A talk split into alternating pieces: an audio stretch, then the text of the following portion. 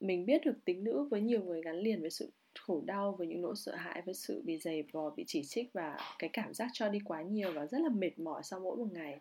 Mọi người hay lầm tưởng phụ nữ sẽ phải khổ. Phụ nữ phải luôn hy sinh vì người khác phụ nữ sẽ phải cho đi rất là nhiều phụ nữ sẽ um, phải phụ thuộc cái niềm hạnh phúc của mình vào người đàn ông rồi bạn